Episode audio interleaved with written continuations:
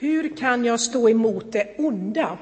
Jag tänkte att vi idag skulle ta det från början, eh, nämligen från blad 1 i Bibeln.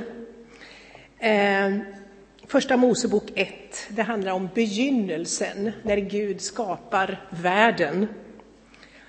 Och ni vet, ni som har läst den här berättelsen, efter varje nytt moment i skapelsen så kommer det en refräng som säger och Gud såg att det var gott. Och när människan står där färdig och Gud överblickar allt sammans, då heter det att Gud såg att allt som man hade gjort var mycket gott. Vintergator och fågelsång, fjällkedjor och oceaner, pålande bäckar, solsken, grönska, björnar, lejon, humlor, människor som njuter av skapelsen, som brukar jorden och som älskar varandra. Och sen en Gud som är nöjd med sitt verk. Det onda är alltså inte ett normaltillstånd. Utan det handlar om att någonting har gått snett, någonting har vridits ur led, någonting har smutsats ned och fördärvats. Ja, det handlar ytterst sett enligt Bibeln om att Guds goda skapelse har ockuperats av främmande makt.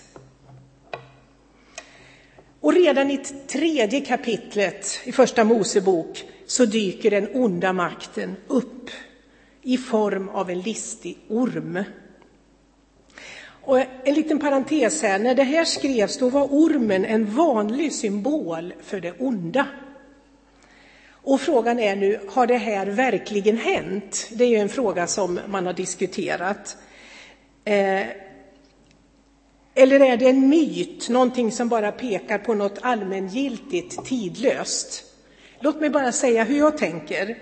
Jag tänker så här att det handlar om en, och beskriver en historisk verklighet, men den beskrivs med hjälp av symboler. Det är så jag tänker. Det kan vi ta till, till samtalsgrupperna om, om det är så att det känns viktigt. Men det kanske är det inte den viktigaste frågan. Vi ska återkomma till det. Ormen är i varje fall fientligt inställd mot Gud men kan inte ge sig på Gud direkt. Därför inriktar sig den onda makten på att förstöra Guds skapelse. Och huvudattacken riktar sig mot människan som är Guds speciella ögonsten och som också har fått ansvaret att sköta om den övriga skapelsen. Ormens avsikt är att förleda människan till att ställa sig själv över Gud. Och taktiken det är lurendrejeri. Att luras genom lögner och halvsanningar. Halvsanningar är oftast mer effektiva. Ormen börjar med att ifrågasätta Guds godhet. Han intalar människan att hon kan nå en större utvecklingspotential om hon bryter sig loss från sitt beroende av Gud. Då skulle hon bli vuxen nog att på egen hand avgöra vad som är gott och ont. Det är ju det som det där trädet handlar om. Människan låter sig lockas med i den här fällan som alltså har framställts som frihet. Och det första som händer, det är någonting helt nytt som människan inte har upplevt tidigare, nämligen skammen. När Gud närmar sig blir människan rädd och gömmer sig. Människan kan inte längre möta sin skapare med öppen blick och tillit, utan skulden och skammen har kommit emellan. Gud har blivit en främling. Nu var det inte bara relationen till Gud som gick sönder, utan när lögn och misstro får fäste i människan så förgiftas också relationen mellan människorna. Den onda makten gör verkligen skäl för namnet djävul, diabolos, som betyder den som skjuter sönder. Han är en relationsförstörare. Här ser vi det när Adam och Eva börjar skylla på varann. Istället för att utan omsvep bara erkänna sitt felsteg och be om förlåtelse till Gud så intar man försvarsställning och skyller ifrån sig. är det något som känns igen? I mannens självförsvar så finns det till och med en udd av beskyllning mot Gud. Kvinnan som du har ställt vid min sida, hon gav mig av trädet. Alltså ytterst sett, det är ditt fel Gud. Den här berättelsen den handlar i djupaste, djupaste existentiell mening om var och en utav oss. Vi är också Adam och Eva. Och hela den här historien, sprängfylld som den är av psykologiska och andliga insikter, är också vår egen historia. Skam och skuld, självförsvar och anklagelser, ingen av oss är främmande för det. Och samtidigt så bär vi alla på den där djupa, outsläckliga längtan efter den äkta kärleken som är villig att göra allt för oss. Bibeln sysslar ju faktiskt inte med ondskans varför. Tanken är inte att vi ska kunna förstå det onda. Nej, ondskan är till sitt väsen absurd. Och att försöka förstå, det, förstå ondskan, det har snarast en förminskande effekt när vi försöker förstå den. Den går inte att förstå. Och faktum är att det finns också uttryck för i eh, Jesaja 5 att Gud har ett varför i sitt hjärta.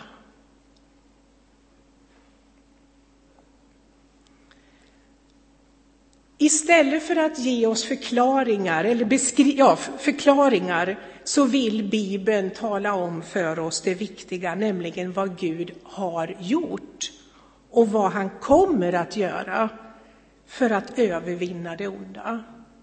Och hur vi kan ställa oss på hans sida i kampen. Det är det viktiga. Nu finns det några svårtolkade, vi ska betona svårtolkade antydningar i Bibeln som har lett till att man inom teologin ofta har tänkt sig att den onde från början var en god änglavarelse som någon gång gjorde det ödesdigra valet att sätta sig upp emot Gud och att den här makten då, för att skada Gud, gav sig på människan för att få med henne på den här upproriska vägen. Men när vi talar om det här så måste vi erkänna att saken är höljd i dunkel. Och Gud har inte valt att stilla vår nyfikenhet. Men Bibeln är ändå tydlig med att det finns en ond makt. Och om vi har svårt att tänka oss en sån övernaturlig ond makt så borde det egentligen räcka med att nämna ord som Förintelsen, Utöja, Isis. Eller tänk på de folkgrupper där föräldrarna i flera generationer känt sig tvingade att sälja sina små flickor till ett liv som sexslavar. Och hur kan det finnas överhuvudtaget människor som sysslar med de grymheter som vi har hört berättas om?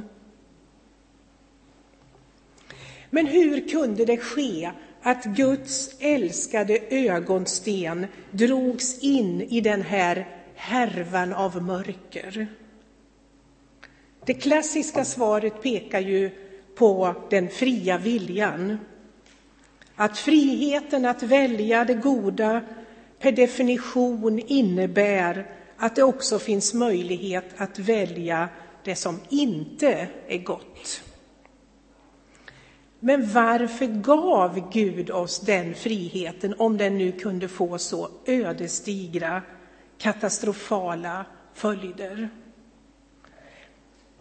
Ett klassiskt svar är det som C.S. Lewis ger uttryck för när han säger att den fria viljan är det enda som gör det möjligt att älska och att vara god och att uppleva någon glädje värd att uppleva.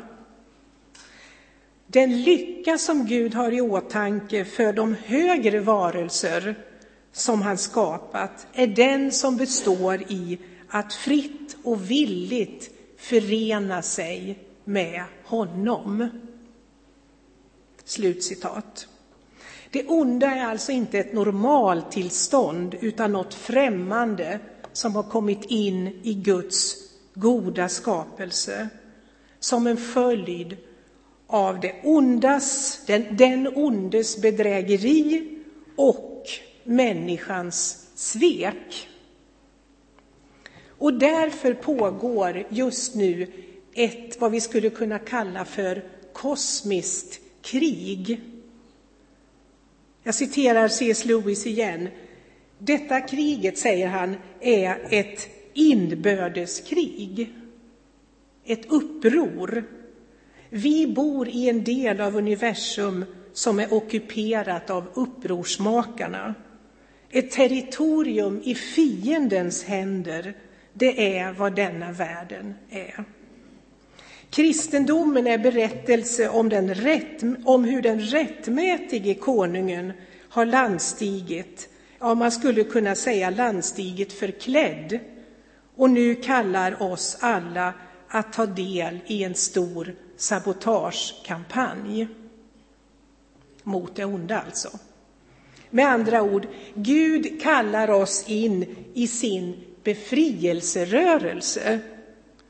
Det är ju det förresten som den här storyn i Lewis böcker om landet Narnia och lejonet Aslan och barnen som dras in i hans befrielserörelse. Det är ju det som det handlar om. Läs gärna de böckerna. Hur kan vi då vara med i Guds befrielserörelse? Hur kan vi stå emot det onda var ju frågan. Jag vill gärna börja i en annan fråga. Hur gjorde Gud för att övervinna det onda som nästlat sig in och fördärvat hans älskade skapelse? Vi har redan sjungit om det. Det var en mycket bra sång med fulla evangeliet. Vad gjorde Gud? Jo, Guds sätt att hantera det onda kan sammanfattas i ett enda ord, korset. Som handlar om hur Gud övervinner det onda genom den kärlek som ger ut sig själv ända in i döden. Guds makt är den lidande kärlekens makt. Han befriar oss från skulden och skammen genom att ta den på sig. Han övervinner den kosmiska förtryckarmakten, inte genom att demonstrera sin makt och visa sina muskler, utan genom att ödmjuka sig på korset. Där faller ondskan på eget grepp. I samma stund som mörkrets makter tror sig ha krossat Jesus så är det som Guds kärlek firar sin största triumf. Gud avväpnar upproret genom att ödmjuka sig och själv bära den yttersta konsekvensen av vårt uppror. Och den konsekvensen är död och skilsmässa från Gud. Min Gud, min Gud, varför har du övergivit mig? ropar Jesus på korset. Det är först här som vi hittar den där djupa, äkta kärleken som är villig att göra allt för oss. Och det var enligt Bibeln nödvändigt att Jesus kom och tog den här fighten mot det onda. För den matchen övergår vår mänskliga förmåga. Och det innebär att det första vi behöver göra i kampen mot det onda, det är att ställa oss på den segrande sidan. Inte genom egen kraft, utan genom att överlämna oss, genom att kapitulera inför den goda kärlekens makt och ta emot det som Jesus har gjort för oss på korset. Då dras vi in i Guds befrielserörelse. Därmed har jag inte sagt att den som inte är kristen inte kan motverka det onda på olika sätt. Naturligtvis så finns det även en sån möjlighet. Det finns mycket gott och mycket självuppoffring även på annat håll än bland kristna. Och det är inte heller automatiskt så att vi kristna följer den vägen som vi är kallade till. Men Bibeln är tydlig med att vi behöver Jesus för att ifrån grunden befrias från det onda som har sina rottrådar i var och en av oss, i det som Bibeln kallar för köttet, den gamla naturen, Adam, den gamla Adam. Och som också attackerar oss på olika sätt utifrån, alltså från det som Bibeln kallar för världen, en del av det som Bibeln kallar världen, och från den onde. Och som jag sa, det här betyder inte att man som kristen per automatik gör det goda, utan vi står också hela tiden inför nya val. Därför så handlar att stå emot det onda handlar också om det som Paulus skriver om i Romarbrevet 12. Och nu klipper jag några verser där i Romarbrevet 12. Han skriver Er kärlek ska vara uppriktig, avsky det onda, håll fast vid det goda, välsigna dem som förföljer er, löna inte ont med ont. Håll fred med alla människor så långt det är möjligt och kommer an på er. Är din fiende hungrig, Ge honom att äta. Är han törstig, ge honom att dricka. Då samlar du glödande kol på hans huvud. Låt dig inte besegras av det onda, utan besegra det onda med det goda. Det är alltså Jesus sätt att vara. Och för att vi ska kunna följa i hans spår så behöver vi den helige Ande. Jesus sätt att hantera det onda, det var framför allt och ytterst sett att ta på sig korset. Och Jesus pekar på att den principen gäller även för oss, fast naturligtvis på en annan nivå. Men Jesus talar om att det finns ett kors också för den som följer honom. Men det handlar inte om självpåtagna lidanden för lidandets skull, utan det handlar om att kunna avstå och offra någonting för kärlekens skull.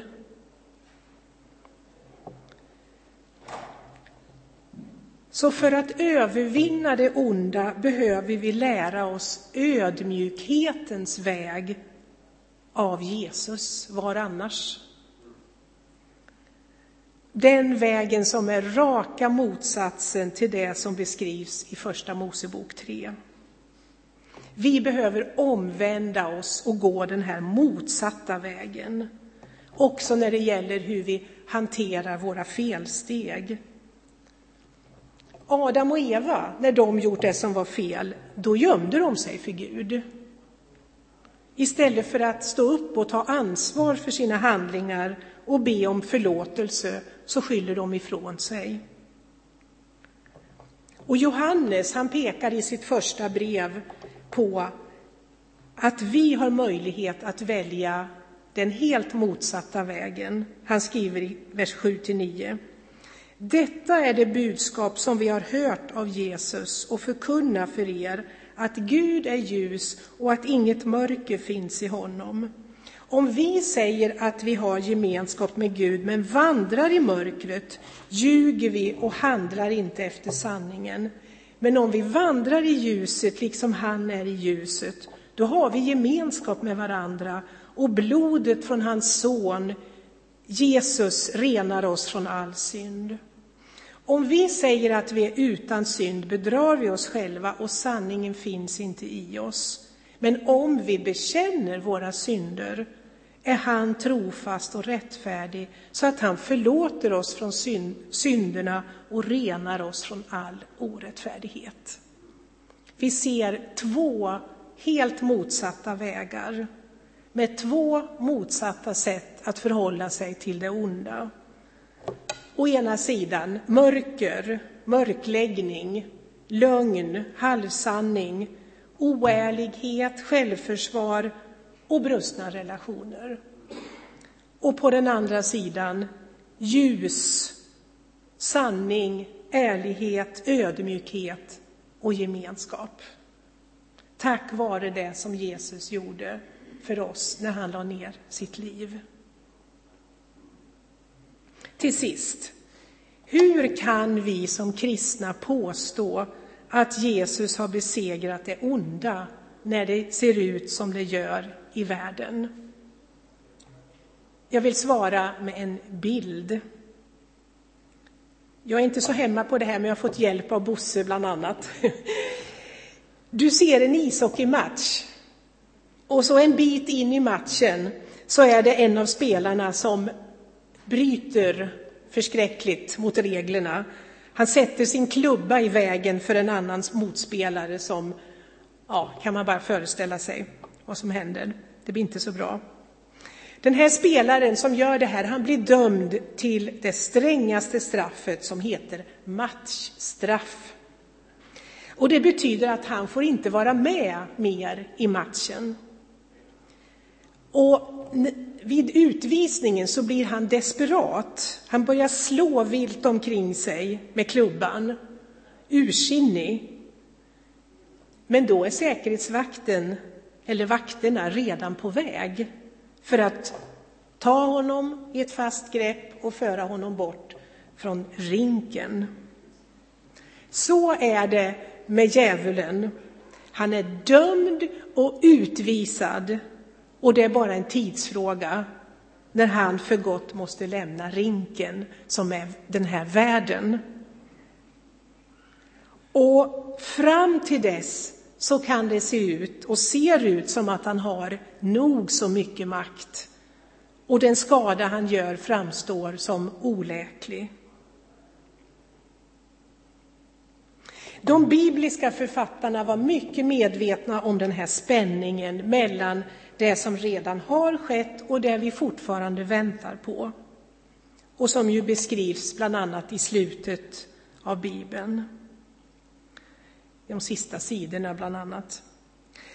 Och på grund av den här spänningen så kan Johannes vid ett tillfälle skriva att hela världen ligger i den ondes våld. Och en annan gång så kan han påminna om det som Jesus sa några dagar innan korset.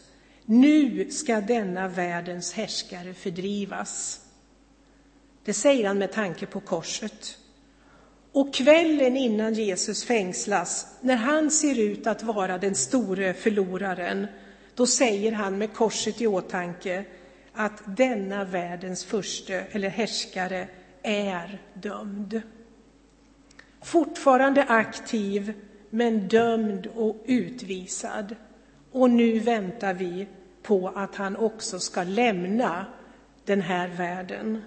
Vi väntar på att Jesus ska komma tillbaka för att fullborda Guds vilja, Guds goda vilja med den värld han har skapat. Och under tiden får vi vara med i Guds befrielserörelse. Amen. Tack Herre. Vi vill överlämna oss till dig. Vi ber att du ska visa oss på vilket sätt du vill använda oss i din befrielserörelse. Och hjälp oss, Herre, att hela tiden stå till ditt förfogande, att vara villiga att följa dig på den vägen som du har gått före. Fyll oss med din Ande och ge oss kraft och ödmjukhet och vishet och kärlek. Amen.